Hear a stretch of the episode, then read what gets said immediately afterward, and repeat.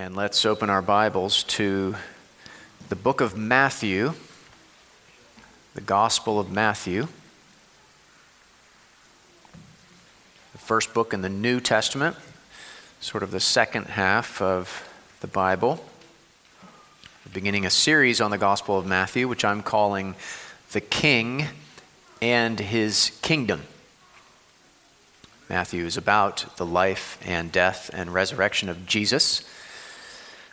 Matthew focus, focuses especially on the fact that Jesus is the king. Of course, he says a number of other things about our Savior, but in particular, he focuses on the fact that Jesus is the promised king in the line of David who would bring the kingdom of God. And we're going to look this morning at the line of the king that were given in the opening verses of the chapter, the genealogy of Jesus. And what Matthew is doing is he's basically showing his readers that Jesus' lineage checks out. That he is, in fact, the Messiah. He is the son of David, so he's the king. And he is also the son of Abraham, so he's the offspring through whom all the families of the earth will be blessed. And I very much look forward to getting into this gospel together with you. My hope is that we will all grow in our love for our King and our loyalty to our King, and that we will learn more about his kingdom and, of course, all that he has done to bring us into it by his grace. So let's pause and pray for God's help, and then we'll begin together. Let's pray. Lord Jesus, we thank you for this book that we are be- about to begin together that tells us about who you are and what you've done for sinners like us to save us from our sin and to bring us into the kingdom of God. We pray that you would open our eyes more to the wonder of your character and your grace. And in particular, this morning, may we be encouraged by the fact that you came to save sinners that you came to save all kinds of sinners, and that no one is outside the reach of your grace. Help us now as we give our attention to your word together. We pray in your name, Jesus. Amen. Matthew chapter 1, reading verses 1 through 17. This is the inspired, inerrant, and infallible Word of God the book of the genealogy of Jesus Christ, the son of David, the son of Abraham. Abraham was the father of Isaac, and Isaac the father of Jacob, and Jacob the father of Judah and his brothers, and Judah the father of Perez and Zerah by Tamar, and Perez the father of Hezron, and Hezron the father of Ram, and Ram the father of Amminadab, and Amminadab the father of Nahshon, and Nahshon the father of Salmon, and Salmon the father of Boaz by Rahab, and Boaz the father of Obed by Ruth, and Obed the father of Jesse, and Jesse the father of David the king. And David was the father of Solomon by the wife of Uriah, and Solomon the father of Rehoboam, and Rehoboam the father of Abijah, and Abijah the father of Asaph, and Asaph the father of Jehoshaphat, and Jehoshaphat the father of Joram, and Joram the father of Uzziah, and Uzziah the father of Jotham, and Jotham the father of Ahaz, and Ahaz the father of Hezekiah, and Hezekiah the father of Manasseh, and Manasseh the father of Amos, and Amos the father of Josiah, and Josiah the father of Jeconiah and his brothers at the time of the deportation to Babylon. And after the deportation to Babylon, Jeconiah was the father of Shealtiel, and Shealtiel the father of Zerubbabel, and Zerubbabel the father of Abiud, and Abiud the father of Eliakim, and Eliakim the father of Azor, and Azor the father of Zadok, and Zadok the father of Achim, and Achim the father of Eliud, and Eliud the father of Eleazar, and Eleazar the father of Matthan, and Matthan the father of Jacob, and Jacob the father of Joseph, the husband of Mary, of whom Jesus was born, who is called Christ. So all the generations from Abraham to David were 14 generations, and from David to the deportation to Babylon, 14 generations, and from the deportation to Babylon to the Christ, 14 generations. Two main points this morning. You can see them in your sermon notes there the Gospel of Matthew and the genealogy of Jesus. Under the first point, the Gospel of Matthew, we'll be thinking about some things that are useful to know in order to understand this book. And then, under that second point, the genealogy of Jesus, we'll look at the first part of chapter 1 that I just read, the genealogy we find there, and what it tells us about Jesus, the son of David, the son of Abraham.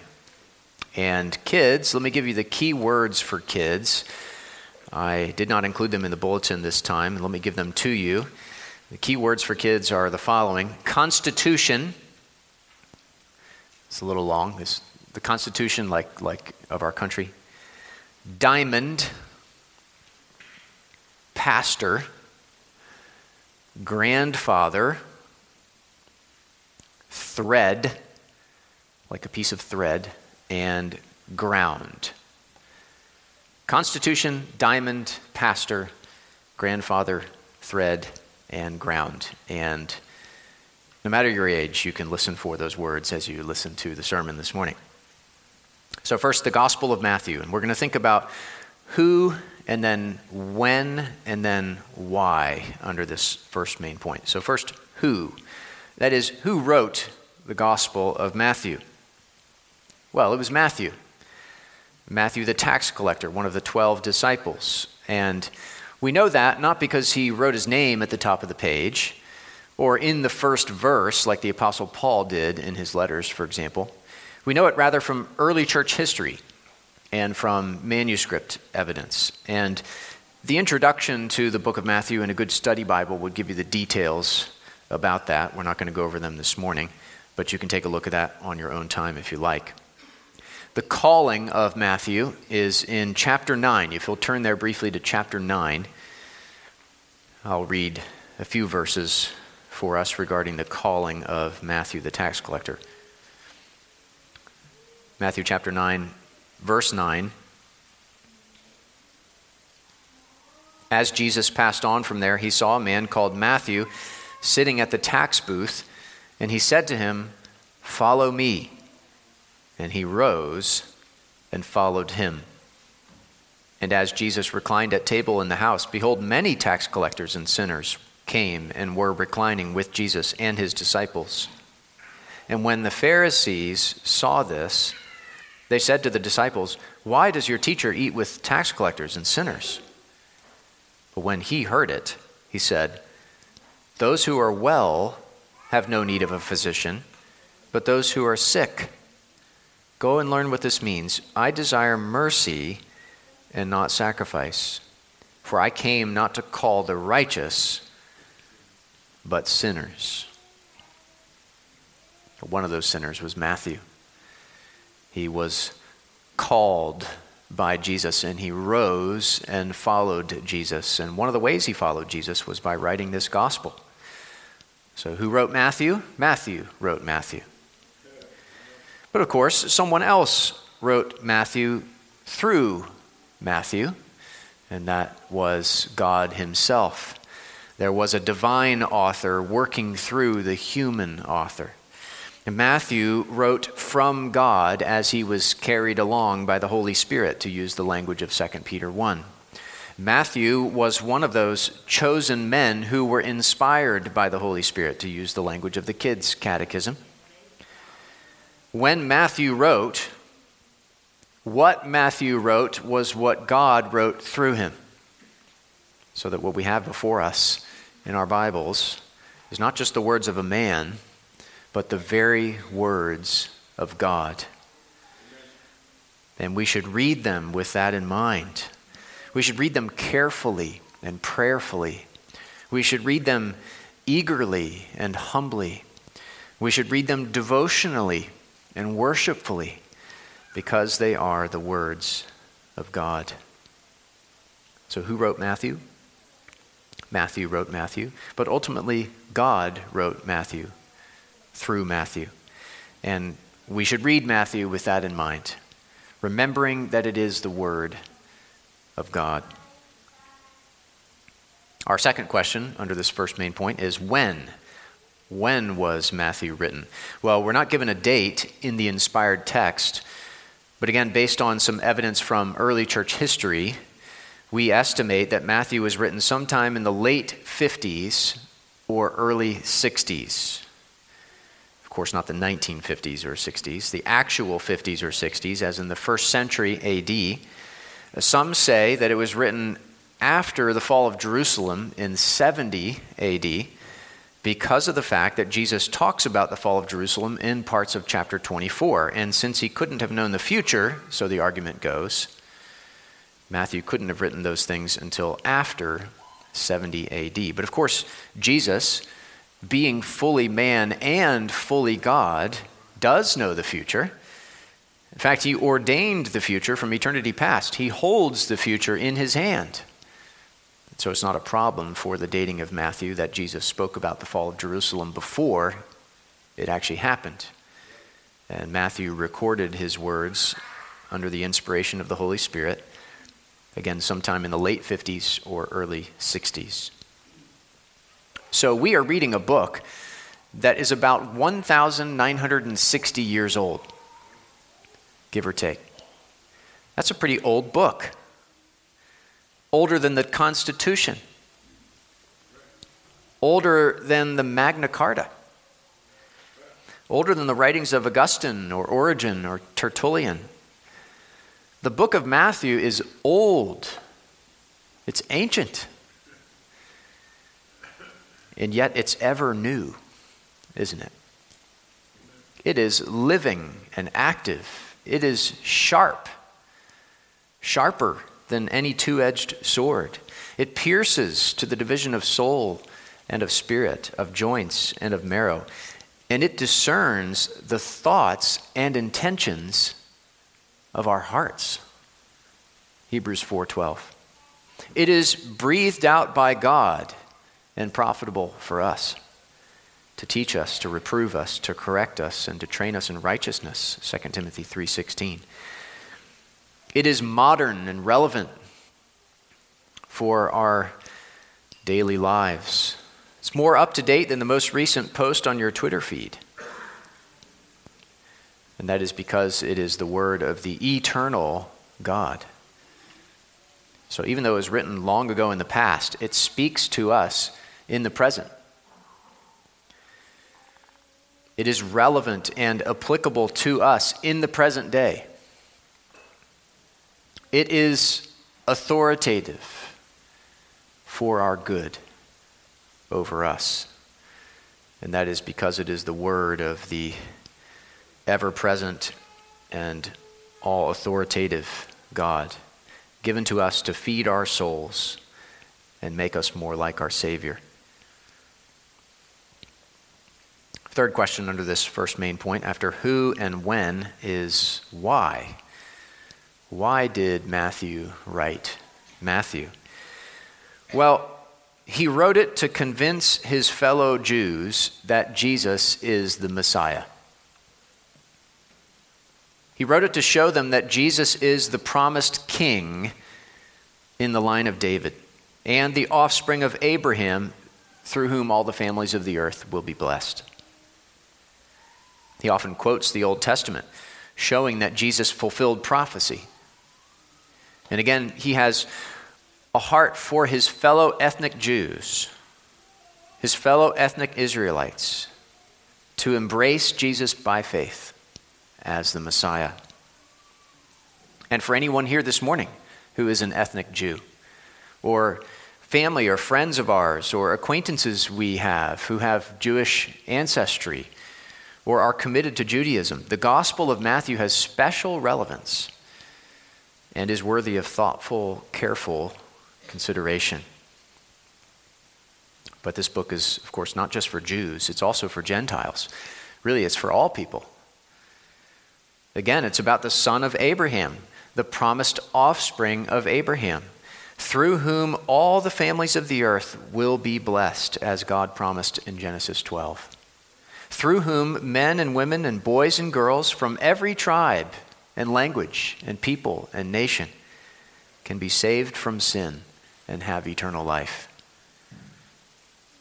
So Matthew wrote Matthew primarily to convince his fellow Jews that Jesus is the Messiah, and secondarily to show all people that Jesus is the Savior of sinners, the Savior of all who repent of sin and believe in him. Now, let me say one more thing here, and then we'll turn our attention to the genealogy of Jesus. You may have wondered this before, but why did God give us four Gospels? Why did He give us four, not one? Four books about the life and death and resurrection of Jesus Christ.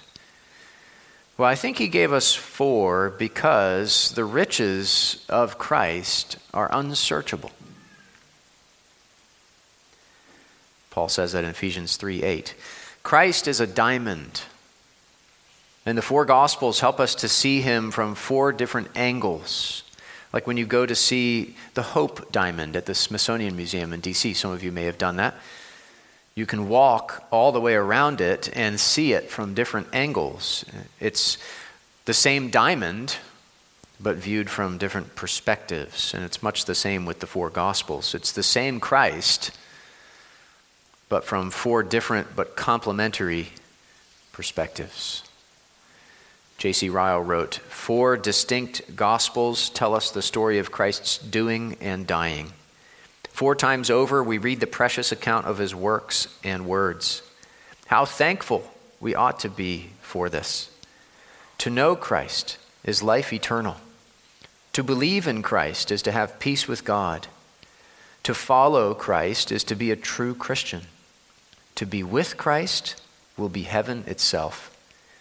We can never hear too much about Jesus Christ.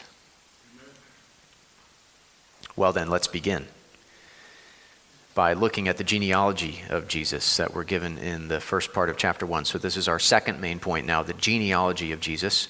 We'll consider four things here the summary of the genealogy given in verse 1 the structure of the genealogy. I'll say a few words about that. The selectivity, selectivity of the genealogy. And finally, the salvation focus of the genealogy. So, first, we have a summary of the genealogy in verse 1. Look at verse 1. The book of the genealogy of Jesus Christ, the son of David, the son of Abraham. The phrase, the book of the genealogy, could just be referring to the genealogy that follows, of course, or it could mean something like the record of the origins of Jesus Christ, in which case it refers to the first two chapters, the genealogy and birth and early years of Jesus. Or this phrase could mean something more like the record of the history of Jesus Christ, in which case it would be referring to the whole book. But regardless, Matthew's gospel begins with a genealogy. And whereas we modern readers might start to glaze over a bit at the mention of a genealogy, Matthew's original readers, his fellow Jews, would have leaned forward in their chairs. Because genealogies were very important to Jews for a variety of reasons. Genealogies were not just a list of names, they said something, they communicated something. In this particular genealogy, says something, it communicates something about who Jesus is and what he came to do. It is the genealogy of Jesus Christ. A quick word about the name Jesus Christ. Kids, you may already know, but Jesus is not his first name and Christ his last name, like Matt Purdy might be. Jesus is his name, Christ is his title. Jesus is his name, meaning Yahweh saves, and Christ is his title, meaning Messiah, the promised Messiah.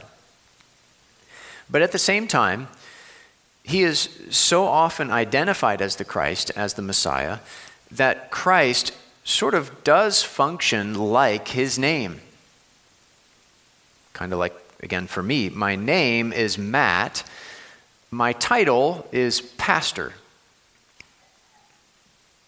But oftentimes people call me Pastor Matt. So my, my title and my name together.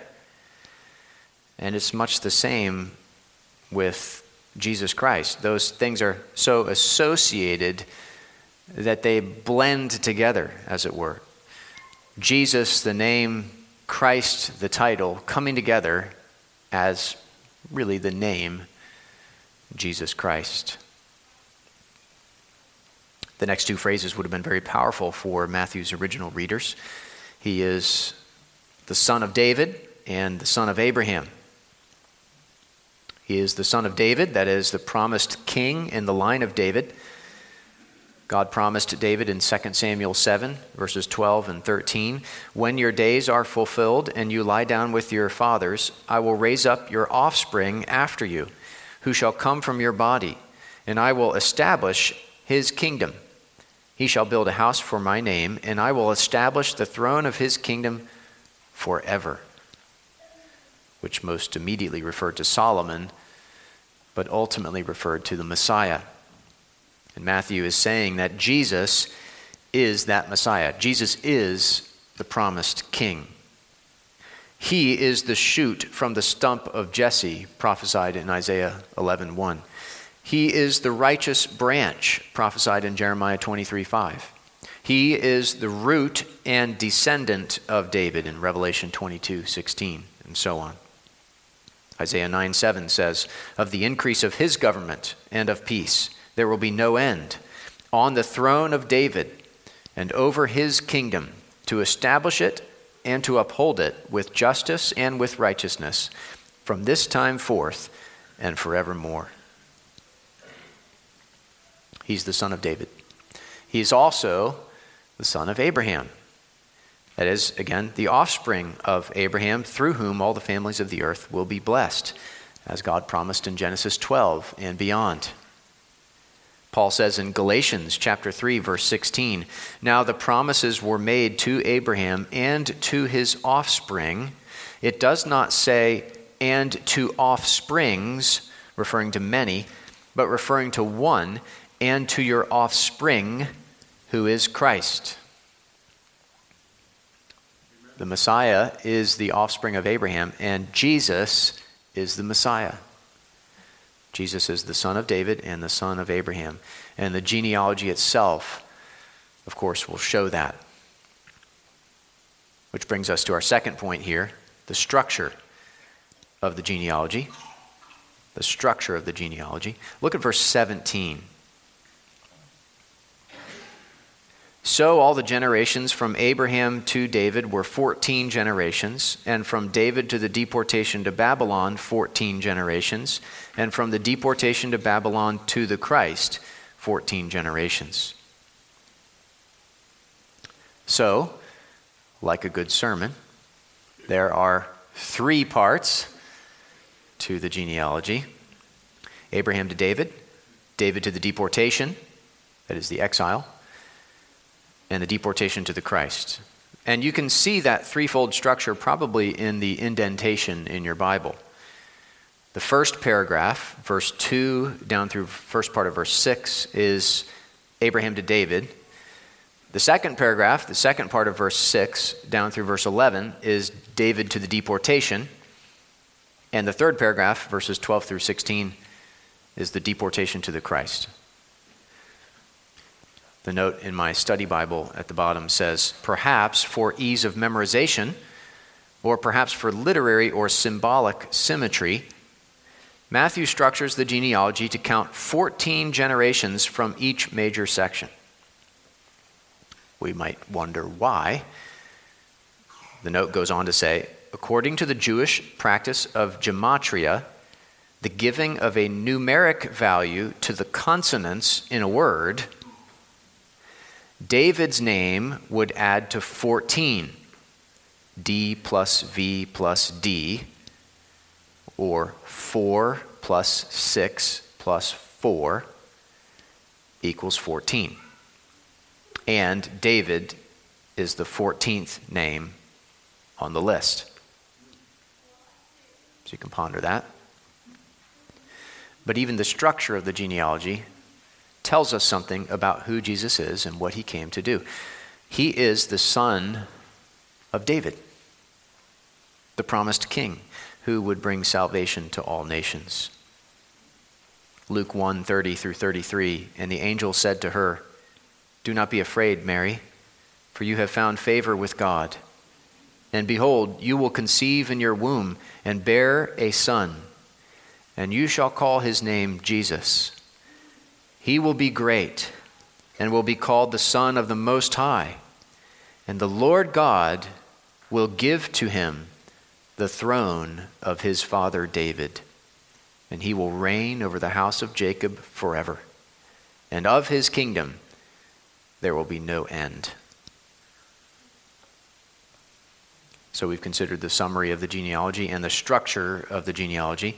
Thirdly, let's consider the selectivity of the genealogy the selectivity of the genealogy.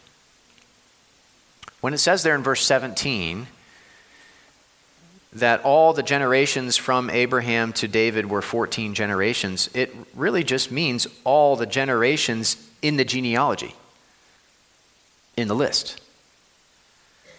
It doesn't mean all the generations that actually lived during the time between Abraham and David. There were some in between that Matthew just doesn't mention. And most of the original readers, being familiar with the genealogies in the Old Testament, would have easily recognized this. They would have recognized the selectivity of the genealogy. For example, when verse 3 mentions Perez, and Perez, the father of Hezron, and Hezron, the father of Ram, and Ram, the father of Amminadab, that time period between Perez and Amminadab was actually about 450 years. So there were other generations in between that Matthew doesn't choose to mention. And similarly, the next name, Nahshon, all the way down to David in verse 6, that period of time is about 400 years. And when it says, so and so, the father of so and so, the father of can also just mean the ancestor of or the progenitor of. So it doesn't always mean the dad of, it could mean the grandfather of or the great grandfather of. So there's selectivity in this genealogy, and that was normal and recognizable by the original readers. Also, Matthew doesn't always include those we would have expected him to include. For example, in verse 2, Abraham was the father of Isaac, and Isaac the father of Jacob, and Jacob the father of. And who do we expect? We sort of expect Joseph, don't we? Joseph. But instead, we have Judah and his brothers. And that's because it was through Judah's line that the Messiah would come. Genesis 49, verse 10 The scepter shall not depart from Judah, nor the ruler's staff from between his feet, until tribute comes to him, and to him shall be the obedience of the peoples.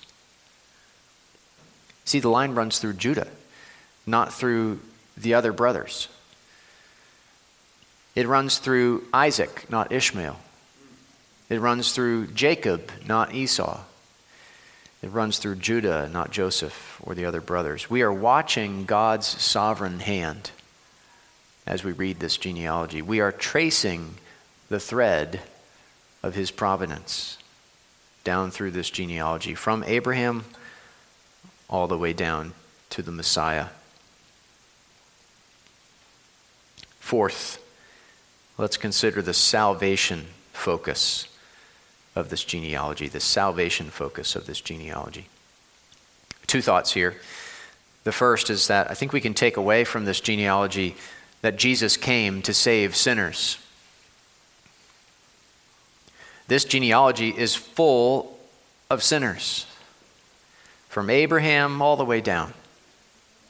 Think of the sins of Abraham, or of Isaac, or of Jacob, or of Judah. Verse 3 and Judah, the father of Perez and Zerah, by Tamar. That whole episode involved prostitution and incest. Or the second half of verse 6. And David was the father of Solomon by the wife of Uriah, who was, of course, Bathsheba. And the story of David and Bathsheba is a story of adultery and deception and murder. Many of the kings that are mentioned after David were wicked kings, notoriously so, like Rehoboam or Manasseh. And of course, all of these people, including Joseph and Mary, were fallen in Adam, were sinners in need of a Savior and Jesus came to save sinners. Secondly, under this salvation focus, I think we can take away from this genealogy that Jesus came to save all kinds of sinners Jews and Gentiles. There are several Gentiles in this genealogy, like Rahab and Ruth. And of course, Jesus is said to be the son of Abraham, again, the one through whom all the families of the earth would be blessed. There are men and women. There are five women in this genealogy, which is unusual for a genealogy at this time, which normally traced the line of descent through the heads of households, through the males. So you have Tamar, you have Rahab, you have Ruth, you have Bathsheba, and of course you have Mary. Jesus came to save sinners. He came to save all kinds of sinners Jews and Gentiles, men and women, kings and commoners. And we see that salvation focus in this genealogy at the beginning of Matthew's gospel. So, this is the genealogy of Jesus, the family tree of the Messiah, the lineage of our Lord, the line of the King the son of David, the son of Abraham, the Messiah. Three things, briefly, by way of further application as we draw to a close this morning. First, I think we should be encouraged by the fact that Jesus came all the way down to us to save us. He didn't hover six feet above the ground. He touched the ground. He took on the nature of the dust of the ground so that he could redeem us. He was born of woman, Mary, of whom Jesus was born.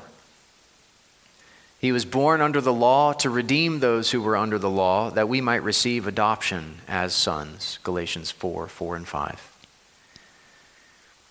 He came all the way down to us to bring us all the way up to God. Secondly, in light of the fact that he's the king, this key theme in this gospel, we should submit to and serve him as king. By nature, we are rebels against the king. By grace, we become his loving and loyal subjects. And we become so by repenting of our sins and putting our faith in him. So each of us should ask ourselves Is he my king? Is he really my king? Have I turned from my sin and put my trust in Him alone for my salvation? And if you have, ask yourself this further question Am I living like He's my King? Or am I living like someone else or something else is my King? There's only one King, and it's the Son of David, Jesus Christ. We should submit to the king and serve the King as his loving and loyal people. Third, and finally, we should remember and believe that no one is outside the reach of God's grace. No Jew, no Gentile, no man, no woman, no sinner, however notorious, is outside the reach of God's grace. Remember, Jesus came not to call the righteous, but sinners. The genealogy of Jesus is not full of the righteous, but sinners. We are not the righteous in ourselves, we are sinners. And it is sinners he came to save. It is the sick he came to heal. Really, it is the dead he came to raise and no one is outside the reach of his grace. J.C. Ryle again said, We see here that no one who partakes of human nature can be beyond the reach of Christ's sympathy and compassion. Our sins may have been as black and great as those of any whom St. Matthew names, but they cannot shut us out of heaven if we repent and believe the gospel. If Jesus was not ashamed to be born of a woman whose pedigree contained such names as those we have read today, we need not think that he will be ashamed to call us brethren and to give us eternal life. No one is outside the reach of God's grace. Jesus came not to call the righteous, but sinners. The king came to save sinners and give them eternal life. Let's pray together.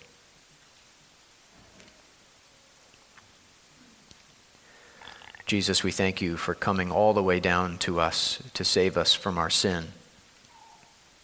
We look forward to all you will teach us through this book, to all the ways you will sanctify us by the power of your Spirit as we go through it together. We pray that you would help us to submit to you and to serve you as our King and to rejoice and rest in the fact that you came to save sinners and to give us eternal life. We pray in your name, Jesus. Amen. Let's take just a minute now to think and pray about what we've heard, and then we will sing together.